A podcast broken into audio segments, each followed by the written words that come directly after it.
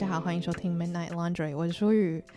呃，跟大家报告一下，我又感冒了，所以这一次上架的时间就是有一点怪，因为前阵子刚好就是我从韩国回来的时候是肠胃炎嘛，然后啊、不久前呢也是不知道为什么就是感染了二次的鼻窦炎。但是我觉得应该蛮正常的，因为最近走在路上就发现生病的人真的非常多，然后我身边也有很多亲朋好友就是重感冒这样子，所以真的是希望大家可以好好保重身体，因为最近我不知道到底是一个什么样子的病毒诶，就我觉得它非常的毒，就是它可能是重感冒的症状，就没有说是你没有办法预测的事情，可是它会拖非常久，然后我觉得它那个强度也是很持久。所以我就觉得说，大家在路上一定要好好的戴好口罩，然后好好保暖。因为之前不是就是有一阵子特别冷嘛，我觉得可能就是搭配说我有点被冷到，所以那个时候的症状就真的蛮严重的。我现在就是只剩下一些老痰啦，就比较还好一点点。可是就是真的有一点小吓到，就发现说好像真的是有拖到超过两个礼拜以上，就觉得哇，真的是 跟自己的身体道个歉。我就觉得可能。我近期的作息没有说到非常的稳定，所以可能就是免疫系统也有一点脆弱吧。对，所以我真的就是向自己 就发誓说，我一定会好好的睡觉这样子。不过今天呢，就是要来跟大家介绍一些。呃，我自己春节很想要大重看的好作品，所以在这边也是提醒未来的我，就是不要再为了复习这些东西而大熬夜了。该睡觉的时候一定要睡觉，好吗？那就希望大家也可以在春节好好的休息，这样子。那今天的这个主题呢，就是想要来跟大家讲一下，就是在春节放假这段期间，我的花痴片单是什么。然后这些东西都是我自己已经看过，然后想要重看，然后就是呃回顾一下过去那种非常美好的心情，这样子。这是我非常爱做的事情，我就是很喜欢重看我自己喜欢的作品，然后感受那种很有安全感的快乐心情。那在开始之前，也先来跟大家分享一下我最近在看哪些新东西好了。呃，首先呢，就是我在追 JoJo，然后这件事情真的是非常大的一个 一个一个新闻，因为 JoJo 的奇妙冒险是一个非常红的作品嘛，然后它也是一个很大的经典。然后我之前其实身边没有什么人是疯狂的 JoJo 粉，所以我也没有。特别想过说啊，我要来追，因为我朋友很喜欢。就我觉得我从小到大好像都没有这样子的一个契机。可是就是我有看过很多我蛮喜欢的设计师，就是都很爱 JoJo。然后因为我知道 JoJo 里面很多角色他们的那个穿搭，然后跟姿势就是都非常的时尚，所以我就是一直有这样的一个印象。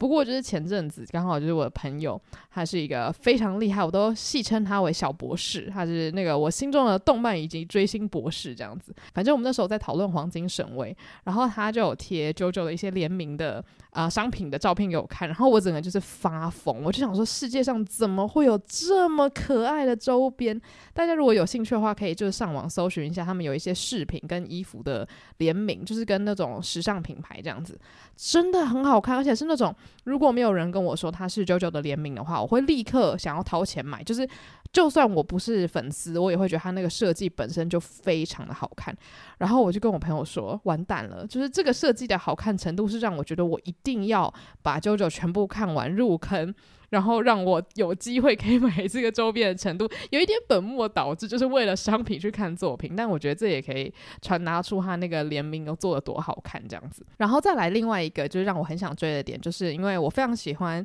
黄金神威嘛，所以其实，在看黄金神威的时候，有时候在那个巴哈姆特啊，或者是在那个 YouTube 的下面的留言，都会看到很多人说，哎，就是黄金神威很多地方很有 JoJo 的感觉。我就想说，哈，那既然大家都这样讲了，我一定要来看一下的吧。所以。我就想说，好，这两个因素加起来，就让我一定要来追 JoJo。那虽然很多朋友都讲说，其实一二季就是比较像前传，就是让你大概了解这个世界观跟角色大概的特性。那从第第二季开始会是更精彩的这样子，可是我就想说啊，既然我时间是蛮多的嘛，那我就从第一季开始追好了。所以目前我还没有办法给大家太多的心得，就如果有 JoJo 博士们的话，就是很抱歉，再等我一下下。对，不过我就是很开心，我终于开启了这一段旅程。就因为 JoJo 有很多很多季嘛，所以我就想说，好，那我就好好的花时间慢慢追。然后我还甚至找了一个朋友，因为我们两个都没有看过 JoJo，然后都很想要就是进入 JoJo 的奇妙冒险的世界。我们就有点像是当彼此的学习伙伴，彼此激励，说好，我们要就是赶快把第一季追完，然后看第二季，什么什么之类的。对，所以如果有就是 JoJo 粉的话呢，也欢迎跟我分享你最喜欢的是哪一季，或者是你最喜欢的角色是谁。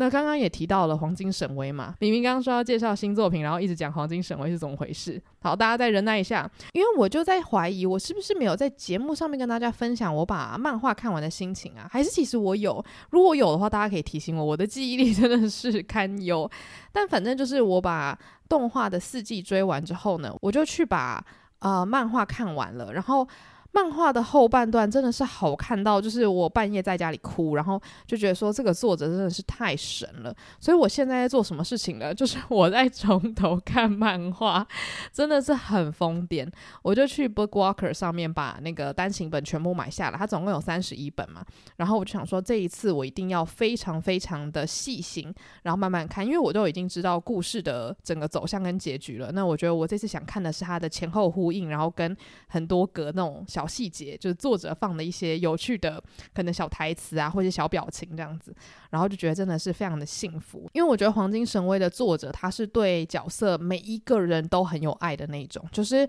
里面只要戏份稍微多一点的人，他都有一个很饱满的故事线。然后我个人也觉得，就是作者在对待死亡这件事情的态度是很特别的，就是因为他在里面讲的其实是一个战争的背景嘛。那战争其实是非常残酷的，然后很多人就是毫无意义的死去，或者是。逼着很多人去毫无意义的杀人，所以像这些主角们，他们其实都知道，他们在战场上经历过那些事情，其实是没有办法靠他们后面做的那些好事去弥补的。就是他们都会有一种，我反正这辈子就是要下地狱了，我不觉得我自己可以死得多安稳这样子。那我觉得这个是一开始我在看《黄金神威》，我感受到的作者对于死亡的看法。可是我觉得在角色们的发展上面，作者对于死亡又保持着一种非常浪漫的心态。这个所谓的浪漫是，无论是主角或者是他们在追逐的，就是寻找黄金的路上需要找到那些囚犯，因为他们是要去找囚犯身上的刺青，然后把那些刺青全部剥下来，然后组成一个类似藏宝图嘛。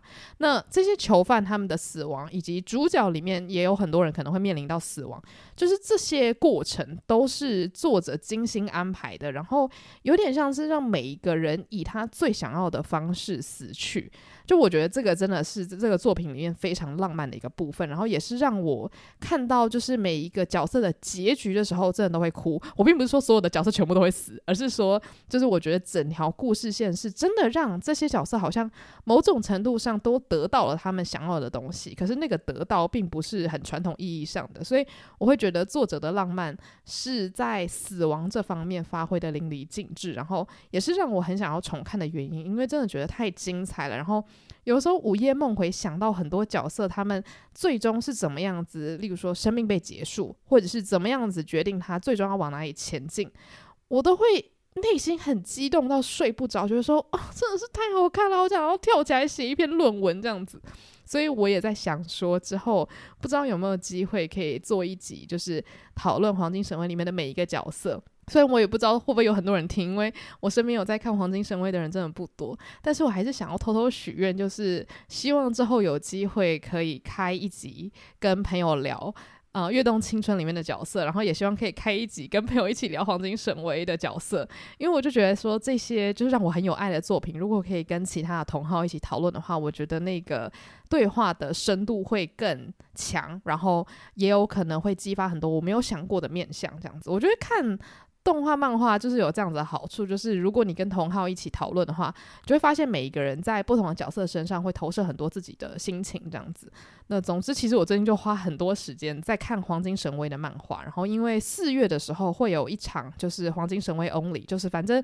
现场会有很多的可能 coser，然后会有一些同人志啊，然后或者是周边的展出这样子，然后就很兴奋，我就想说我一定要去，然后可能现场也会买一些东西这样子。如果真的有去的话，来跟大家报告那个时候的心情，这样子。好，那接下来终于要进到我们的正题了。前面讲了这么久的 JoJo 跟黄金神威呢，我春节的花痴片单到底是什么呢？那首先先跟大家介绍一部，就是很近期我非常迷恋的一部日剧，叫做《Animals》。然后这部日剧呢，其实我大概一年多前就知道了，因为它就是很常会出现在那种网络讲剧的那个影片上面。然后其实我就是不太看那种讲剧的影片嘛，因为如果是我自己有兴趣的剧，如果我看完了那个讲剧，我可能就是会。变得很偷懒，想说啊，那我已经看过了，那我就去看别别部剧好了。所以我就是避免这样的情况发生，我几乎都不会看。可是我那时候就是可能因为 YouTube 有时候会有那种自动播放功能嘛，然后我就不小心看到了，就是有讲剧频道在介绍 Animals 的这个故事。然后我相信很多朋友们可能也有看过他那个介绍。反正总之，Animals 它大概在第一集的时候呢，就是在讲说女主角她是一个在电视台工作的女生，然后她非常非常的认真，然后认真到说就是可能其实公司的很多人都在摆烂，甚至连实习生也都也都在摆烂。所以长官啊，或者是他的上司，就会把所有事情都丢给他做，因为他就是一个很苦干实干的人。然后他几乎没有自己的生活，他所有的精力都在工作上面。他回家就是简单睡个觉，然后也不洗澡，然后就冲回公司这样子。那就有有一次，在一个直播的节目上面，他睡着了，因为他已经连续三天都没有睡觉。然后就这件事情就被延上，因为那个是一个直播节目嘛，所以就是等于这件事情就变成一个放送事故。然后那些民众就发现说：“哎，天哪！你们这个助理他居然三天没睡觉，然后就这样子被公开出来，然后大家就觉得说：哇，根本是血汗公司啊什么的。”那女主角她就陷入了一个很尴尬的情况，因为当然就是她有点像是被网友伸张正义，可是同时公司里面的人又很不谅解，就例如说她的上司会觉得说：“哎，怎么搞得好像我们是坏人呐？”虽然公司的确对她很不好，但女主角反正她就是有点被迫放假这样子，就是要让整件事情就是稍微的缓和。那结果就在这个情况之下，女主角呢，她就意外的得到了一个面试的机会。然后这个面试的机会是在一间彩妆品牌公司。然后在这间公司里面呢，大部分的人就是都穿得很光鲜亮丽，然后感觉是一个非常靠创意发想，而不是靠就是苦干实干，然后用你的就是。精力去换取上司的认可，这样子。那所以女主角她就开始要面对到说，如果今天有一个机会可以接触这样子的新生活，她有没有勇气跳脱自己的舒适圈？那当她跳脱舒适圈的时候，她又要面对到说，她其实过去的人生都没有花时间在思考她要什么，然后她也不知道自己的长处是什么，因为她已经有点像是没有能力跟时间去思考这些事情了。那当她被迫要面对这些事情的时候，其实是辛苦的嘛。就是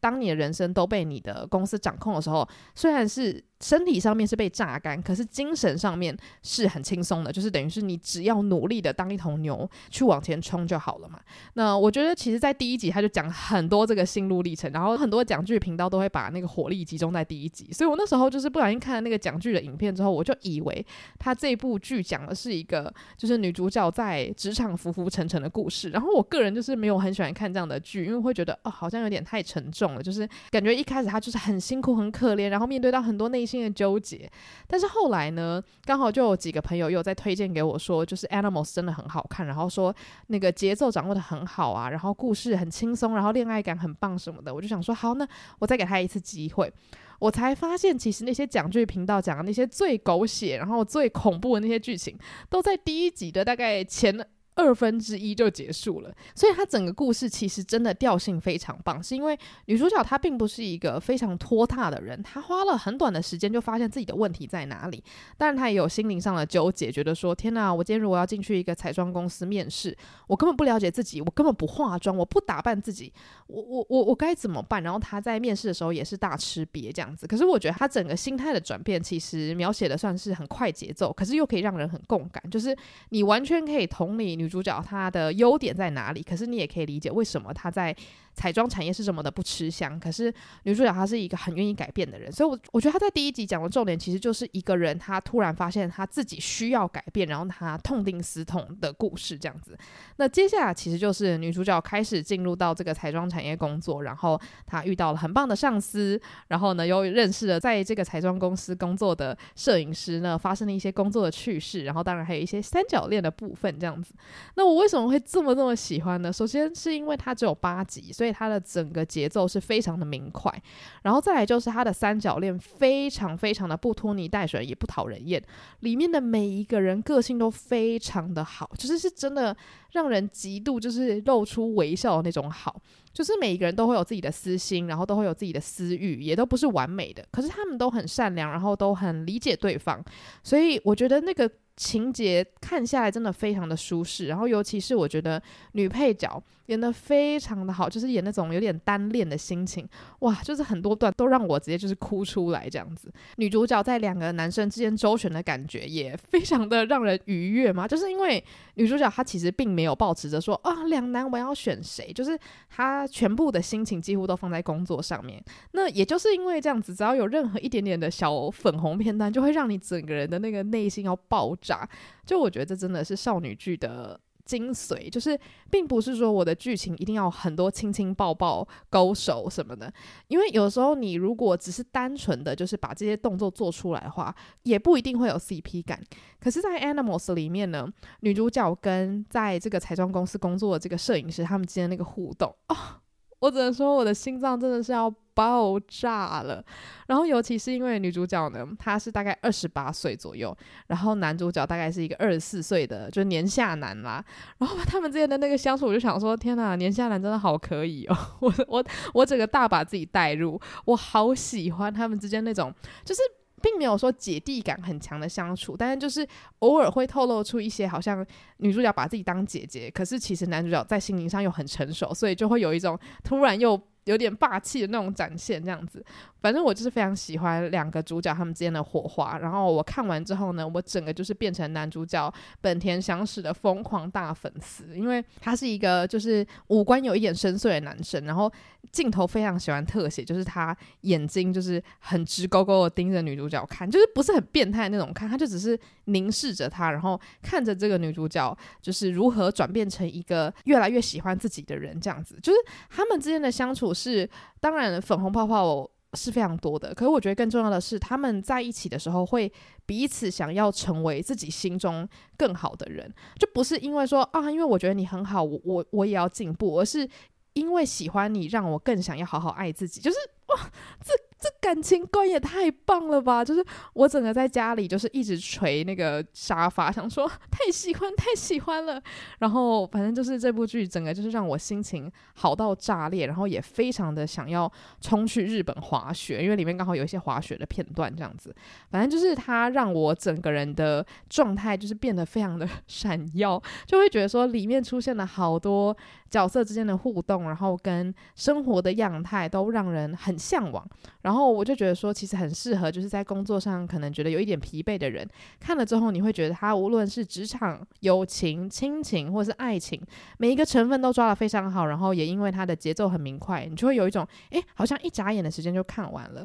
那虽然它后面是有两集的番外篇，但我觉得是你入坑之后是可以看的。不过它那番外篇的剧情就是非常的荒腔走板这样子，我觉得就是大家可以当做笑话看一看就好，可以当做看看本田祥史帅脸这样子。然后最后呢，再加码推荐，就是因为女主角是铃木爱理，她是一个很厉害的偶像，然后她唱歌非常好听。那前阵子我就有在网络上找到，就是她有呃，就是本人唱跳。那个我推的孩子的主题曲《Idol》，然后他是边跳边唱哦，就是完全是声唱那种，超级厉害。所以如果大家喜欢我推的孩子，我真的是激推，一定要去网络上看那个铃木爱里现场表演《Idol》那个样子。看完之后我整个下跪，我想说真的是最强偶像，太厉害了，又会唱又会跳又会演戏，真的是一个非常完美的女子。总之就是非常大推。好，所以这是第一部，我觉得我春节可能会复习的，但是因为真的是非常近期才看过的啦，所以我觉得可能明年再来复习会更有那种惊喜感，因为。啊、现在的话，所有的情节对我来说都还 非常历历在目。不过下一部呢，其实也就是我前年才入坑的，也就是《苍兰诀》。那《苍兰诀》的话，之前如果大家有在听我的节目，应该不陌生啦，因为我对于《苍兰诀》可说是在这本节目大推特推。那这个春节呢，我觉得我应该也会复习《苍兰诀》，原因是因为我觉得《苍兰诀》它是一部虽然它篇幅很长，可是几乎不会有任何一段会想要让我跳过的剧集。因为其实大家也知道，有时候如果当一部剧它主打的是什么男女主角之间的 CP 感，或者是什么高甜片段，有的时候它中间的剧情会很水，或者是不一定是水，但可能就是你完全不介意，你会觉得说，哦，我根本就不在意其他的配角在干嘛，或者是什么宫斗之类的，我不想知道，我只想要看男女主角之间就是相亲相爱这样子。可是在我第一次看《苍兰诀》的时候，我就很强烈的觉得，它整个故事的每一个细节都很重要，然后每一一个角色都蛮有魅力的。当然，我也会有喜欢跟不喜欢，但是我觉得那些不喜欢的角色是可能我跟他的价值观不符合，并不是因为我觉得这个角色很无聊。所以我觉得这个是《苍兰诀》让我。呃，认为它是古偶，可以说是天花板的一部剧啦，也有可能是我看的不够多，但是我个人是真的觉得《苍兰诀》非常的精彩。然后再就是它音乐配的很好，氛围感非常强。然后男女主角就算只是可能在培养感情的阶段，我觉得就已经会深深的扣住你的心弦。尤其是因为《苍兰诀》它的男女主角设定非常有趣嘛，女主角她其实是一个就是由花变成的小仙子。然后呢，男主角东方青苍，他其实本来是一个混世大魔王。那当然就是大家本来就很喜欢看这种有点像是小花儿配上大魔王的组合。但是还有另外一个很有趣的是，他们有的时候会有身体交换嘛。所以就是他除了呃有很认真的剧情，然后跟很甜的片段之外，又会有一些笑料。就是当他们换身体的时候，就会有很多那种。呃，大家最喜欢看的那种交换身体的情节，然后再来就是，我觉得因为这个男主角东方青苍，他本来是一个对于很多事物是完全没有感觉的人，因为当你需要拥有很强的力量的时候，你有点像是要摒除你的七情六欲，然后他就是有点像是用这个为代价去换取强大的能力，然后可以去。呃，可能杀很多人这样子，但是在跟小兰花相处的过程中，他慢慢的有点像是失去了这种把七情六欲摒除的能力嘛，所以你看这个男主角慢慢的把这个七情六欲找回来的过程，其实是很让人心疼的。可是中间也会有很多让你非常感动的片段，就例如说。啊、有一段我真的记得非常清楚，就是他其实只要戴上某一个戒指，他是可以摒除就是所有的感受的，就他可以让自己变成一个没有感觉的机器，这样类似这样的感觉。但是呢，他就是因为开始跟女主角相处，然后他觉得女主角那种对于人类的爱，对于这个世间万物的爱，让他开始觉得说，也许感受一下也不坏吧。然后就是有一段，他看到女主角非常的开心，然后他就把那个戒指拿下来，就反正他们是类似。当时那个情节是他们的感官是可以互通的这样子，然后所以他如果把戒指拿下来，他就会感受到对方的感受，然后他就有点偷偷的微笑，然后在一个女主角看不到的角落把戒指偷偷的拔掉，然后那一个瞬间他就感受到了女主角非常快乐的心情，然后他就露出了心满意足的微笑，那一段真的是很揪心，就会觉得说。这就是爱，这就是真爱，会不会有点太浮夸？但是我跟你讲，有去看《苍兰诀》的人，几乎就是都会陷入这种疯狂。然后我也是因为看了那部之后，就很喜欢王鹤棣。我觉得那真的是王鹤棣的人生作品，诶，就是希望他未来还可以再接到一个这么好的剧，因为我觉得他在里面的那个角色真的是太棒了。然后看完之后，你也会。很深深的就是被东方青苍这个角色给虏获这样子，然后我觉得编剧跟整体的制作也都非常的厉害，所以就是大推。然后如果大家想知道苍兰诀的话，也可以去听我去年就是推荐作品的集数这样子，我那嗯在那一集里面应该也是暴风称赞这样。好，那再来下一部呢？我想要重看的就是韩剧《一趴的可能性》。那这部韩剧它原本是在二零零三年，就是由姜东元主演的一部剧。可是二零一六年的时候，他们又有再重新翻拍这样子。然后男主角呢是何习成。如果你有看《魔鬼的计谋》的话，你就知道他是谁，就是何欧巴，就是一个超级帅气又聪明的男人。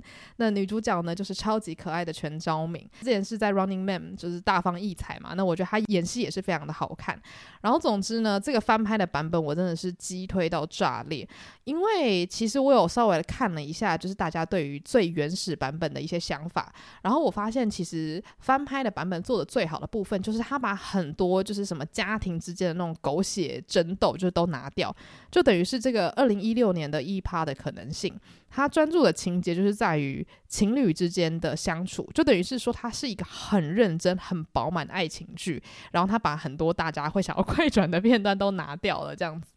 那我觉得他其实最厉害的地方在于，虽然这部剧它几乎是强调爱情这部分，可是它却不无聊。那我觉得有可能是因为角色的设定很饱满，因为像一趴的可能性，他在讲的其实就是。一个小学的老师，他有一天呢，就是帮助了一个老先生，因为那老先生就跌倒这样子，然后就把他送到医院啊，然后对他无微不至的照顾。然后殊不知这个老先生呢，他其实是一个超级有钱的公司的总裁这样子。那所以这个老先生他就想说：天哪，这位女孩真的是太棒了。然后他就想要把他的遗产留给她这样。然后当然就是那个家族里面的人就气得跳脚，想说。你是谁啊？你这女的为什么就是哪来的狐狸精把我们家里的钱 A 走这样子？所以男主角呢，他就是保持着一个我就是要来揭发你那个臭狐狸精的那个面貌，来去找这个女主角算账。可是这个女主角呢，她就想说啊。我我我我我干了啥？就是我根本就不认识什么财阀的人呐、因为因为这个财阀的爷爷他后来就是都没有再露面这样子，所以女主角其实也是一头雾水，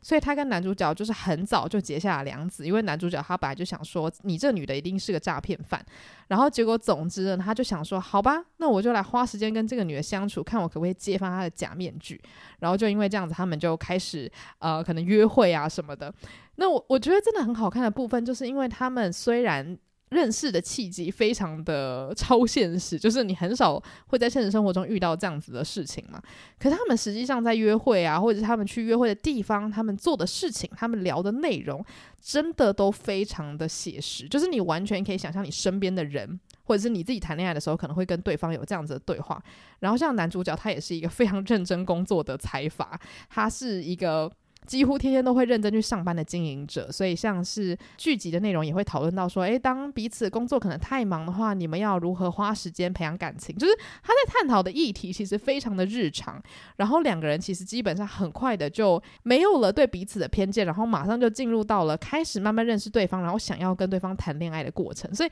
我觉得以一个喜欢爱情剧的人来说，它真的是一部极品，因为你马上就可以开始看两个人慢慢越靠越近，然后也不会因为越靠越近，然后真的在一起。起了之后就觉得啊，后面的故事超无聊。就我觉得他还是一直有带给你一些可能新的危机，可是这个危机并不是说什么哦被车撞然后失忆，就是不是那么无聊的。所以我觉得它就是一个整体很饱满，然后让人看了心情舒爽，然后又觉得 天刀蛀牙的一部剧这样子。然后我当时也是看完了这部剧之后，我就是整个爱河锡辰爱到一个。无法救药，就是到处上网去看任何就是他有上的综艺节目这样子，然后我有去追踪他的 YouTube，因为我觉得何锡成，当然你说他是个帅哥，可是可能你会觉得哦，韩国那么多帅哥，为什么会特别喜欢他？但我觉得何锡成他的魅力就在于他非常的自然，就第一个他长相是那种非常天然大帅哥的样子。然后再来就是他在演戏的时候，就也是会透露出那种非常自然的 man power，就我好难解释，但我觉得他就是从内而外，无论是外表演技，还有他整个人的谈吐，都是一个非常自然率真的一个演员这样子，所以就是会让人打从心底的很容易喜欢上他本人，然后以及他出演的角色。那如果你看了《魔鬼的计谋》，很喜欢何西成的话呢，我是激推你，或者是我指定你，我强迫你一定要去看一趴的可能性。大家了解吗？然后看完之后再来跟我说，你是不是更爱和欧巴了？他真的太赞了，对。然后看完之后，你甚至会想说，超希望河锡辰跟全昭明就是在现实生活中是可以在一起的，因为就真的太配了。我觉得他们两个的演技都是走自然系列，所以他们在里面的那个情侣感就会更加的让你相信说，他们在现实生活中会成为一对很棒的情侣。应该也可以，就是说他们的演技非常棒啦，才会让我们有这样子的感觉。对，那最后一部呢？春节我想要复习的就是日版恶作剧之吻《Love and Tokyo》这一部，真的是我内心永远不会下榜的一个。经典爱情故事，应该是说，我本来就非常喜欢《恶作剧之吻》嘛，然后像台版的、韩版的，我都非常爱。然后日版就是比较早期的那一部，其实我没有从头到尾看过，我只知道就是柏原崇非常的帅这样子。那《Love in Tokyo》它是我在高中的时候看的，它是二零一三年的作品。哇，那时候我真的是爱到，就是我记得当时我可能看到第四集还是第五集，然后我们家出去玩，就住在饭店里面，然后我在饭店泡澡的时候，我不愿意离开我的手机，我就是把手机架在在一个就是干的地方，然后我要边泡澡边看《Love in Tokyo》，因为真的是太好看了，然后。我觉得它很好看的部分在于，就是虽然你对这个故事已经非常了解了，可是他的这个故事的监制呢是作者的老公，因为作者就是蛮早就因为意外过世了嘛，所以我觉得光是你知道这个背后的安排，你就会觉得很感动，是因为其实作者他在画《恶作剧之吻》这个漫画的时候，他好像就是有一点把自己的故事融合在里面，就是等于是他自己就是香原晴子，然后她的老公对她来说就是入江直树这样子的角色，然后。其实这一次由她的老公来做监制的话，就有点像是直树本人来说哦，就是这一次，我希望可以在这部剧里面也让你知道我其实是多么的喜欢你这样子。因为其实，在以往的呃剧集，你比较常看到的《恶作剧之吻》的走向就是女主角非常非常喜欢男主角，然后男主角就永远都摆一个扑克脸，然后直到最后的最后，你才知道其实男主角真的好喜欢好喜欢晴子这样子。可是我觉得《Love in Tokyo》它很棒的地方就是它一直用很多的小细节来暗示你说，其实入江直树早就注意到香原晴子了，他早就觉得晴子超级无敌霹雳可爱了。就是我觉得就是因为这些小细节可以让你知道说，他其实是一个。非常双向的爱情，只是对于晴子来说，他没有看到直树有多么的关注他。可是我们观众身为上帝视角，我们是看得非常的幸福的。所以，如果你本身就是一个恶作剧之吻的大粉丝的话，我觉得你一定就是会把《Love in Tokyo》放在心中非常重要的一个位置。而且，因为当然这个故事是日本漫画嘛，我觉得由日本人来翻拍，就是会有很。不一样的风味，虽然我自己个人也非常爱台版，因为我觉得台版也有加入很多台湾的元素，就是它永远不会在我心中离开。但是我觉得《Love in Tokyo》它就是会有一种啊，就是好像回到了他的家乡，再被重拍，真的是太赞了的感觉。而且我自己觉得《Love in Tokyo》的选角也是非常厉害，因为像呃矢作穗香，他把香原晴子演得非常的讨喜。因为其实晴子这个角色很容易会被观众诟病，是因为他就是。常常会被塑造成一个很笨、很蠢的女生嘛。虽然说晴子她的个性非常的可爱，而且也非常的善良，可是常常她会闹出很多乌龙，都是因为她真的没有在想，或者是她真的没有想到那个地方去。可是我觉得矢作穗香她的演绎就是会让人非常非常的容易怜惜晴子，然后可以共感晴子。那我觉得这代表她把这个角色消化得非常好，又或者是说她本身的。个性或是特质，就是可以演绎出那种虽然呆呆傻傻，可是你却不会指着他说你怎么那么蠢这样子，你只会觉得她就是一个内心很纯净、很可爱的女生。那再来就是古川雄辉这个选角，哇，他真的是太符合，就是那种。高知识、精英、帅的那种感觉了，因为一开始很多人看到古川雄辉就会觉得，哈，直树不是要是一个大帅哥吗？古川雄辉还好吧？结果后来大家整个就是疯狂打自己巴掌，说我掌嘴，我掌嘴，古川雄辉帅死，因为。我觉得古川雄辉第一个是他声音非常好听，然后再来就是他之前是在加拿大生活嘛，所以他英文非常好。然后在那个片段里面，他们就有安排让直树讲一些英文，然后他一讲英文，我整个就是耳朵怀孕，就他讲日文已经够好听了，可是就他突然就是唠一两句英文的时候，就会觉得哇，编剧真的是神来一笔这样子。然后再来就是我觉得古川雄辉把那些。直树的小表情演得非常好，然后也因为他本身不是那种什么超级花美男型的帅哥，我觉得其实更符合直树的特质。因为其实晴子觉得直树很帅的原因，是因为他觉得直树很聪明。就是我觉得他看到直树的那个魅力是在于直树他整体散发出来的感觉很帅气，就是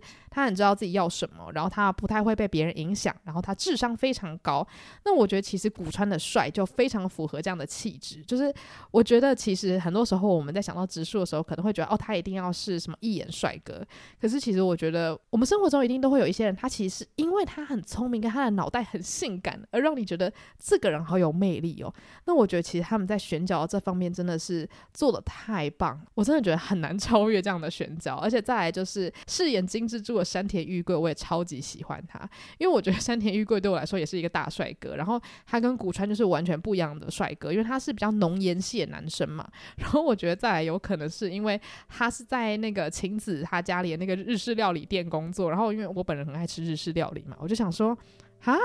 我很喜欢金之助，因为感觉他每天都会做很多好吃的东西给我吃。然后我觉得也是因为山田裕贵对于这个角色的演绎跟可能剧本真的写得很好吧，就是会让人有一种其实如果在平行时空里面，晴子跟金蜘蛛也会成为非常适配的一对，就是你并不会因为金蜘蛛他是炮灰，所谓的炮灰或者是所谓的男配角，你就觉得说哎，赶快走开啦，就是你会知道说其实他跟晴子某种程度上来说是同一个世界，然后他们很可以理解彼此，那你就会觉得说其实老实说晴子跟他在一起也会轻松很多，因为虽然晴子喜欢植树，是因为他觉得植树很聪明，或是很有那种就脑袋性感的魅力，可是要进入他的世界，或是理解植树在想什么，真的是需要花很多心思。然后有时候植树也真的是活在自己的世界，所以也会让另外一半就是很疲累啊什么的。所以有时候你就会看到想说。哎呦，你就赶快去跟金之助在一起啦，金之助真的会一辈子对你好这样子。不过当然，我觉得最后也是收的就是很棒啊，就不会让我觉得金之助他是一个非常被拿来利用的配角角色这样子。你看完之后，你会非常喜欢山田裕贵，所以我觉得对于演员来说，他演到这个角色也真的就是一个很棒的机会。我不知道为什么我要讲的这么详细耶，但总之我觉得看《Love in Tokyo》就是常常会让我有一种啊，这就是我为什么那么喜欢《恶作剧之吻》。它并不是只是讲一个很笨的女生跟一个很聪明的男生就是相恋的故事。我觉得他在讲的其实是两个不同世界的人如何慢慢的靠近彼此，然后因为晴子的勇气而建立起这个美好的关系。因为老实说，虽然以外部的角度来看，晴子的确不聪明，可是我觉得晴子聪明的地方是，她看得出来自己想要什么，而且她会努力的去追求。我觉得这个是已经超越聪明的勇气以及远见了。就我觉得晴子的精神真的非常值得我们大家学习。反而是我觉得直树他很常会被自己的自尊心给蒙蔽，就是以情商来说，他有的时候真的是非常愚蠢的一个男人。所以就是看到他们两个彼此互补，跟彼此靠近，就会觉得啊，我的少女心要爆。爆炸了，好想要找到我人生中的入江直树这样子。那总之这几部就是我这个过年应该会大复习，然后让我的少女心就是好好的爆炸的一些作品这样子。所以。如果大家有什么你觉得真的是少女心必追必看的作品，也欢迎跟我分享。那你可以到我的 IG 跟我聊天，我的 IG 账号是 Andrea Lin，把我一一都会放在资讯栏下面，或者是你也可以到 Spotify 留言给我。那如果未来你有什么想听到的主题的话呢，你也可以到社群跟我分享呢。喜欢这期节目的话，欢迎分享给你身边所有喜欢听 Podcast 的朋友们，然后或者是可以 到 Apple Podcast 帮我留下五星评论，我会非常非常的开心。就谢谢大家今天的收听，然后祝大家。就是身体健康，然后可以过个好年这样子。过年我应该还会再更新啦。对，那总之我们就下期再见喽，拜拜。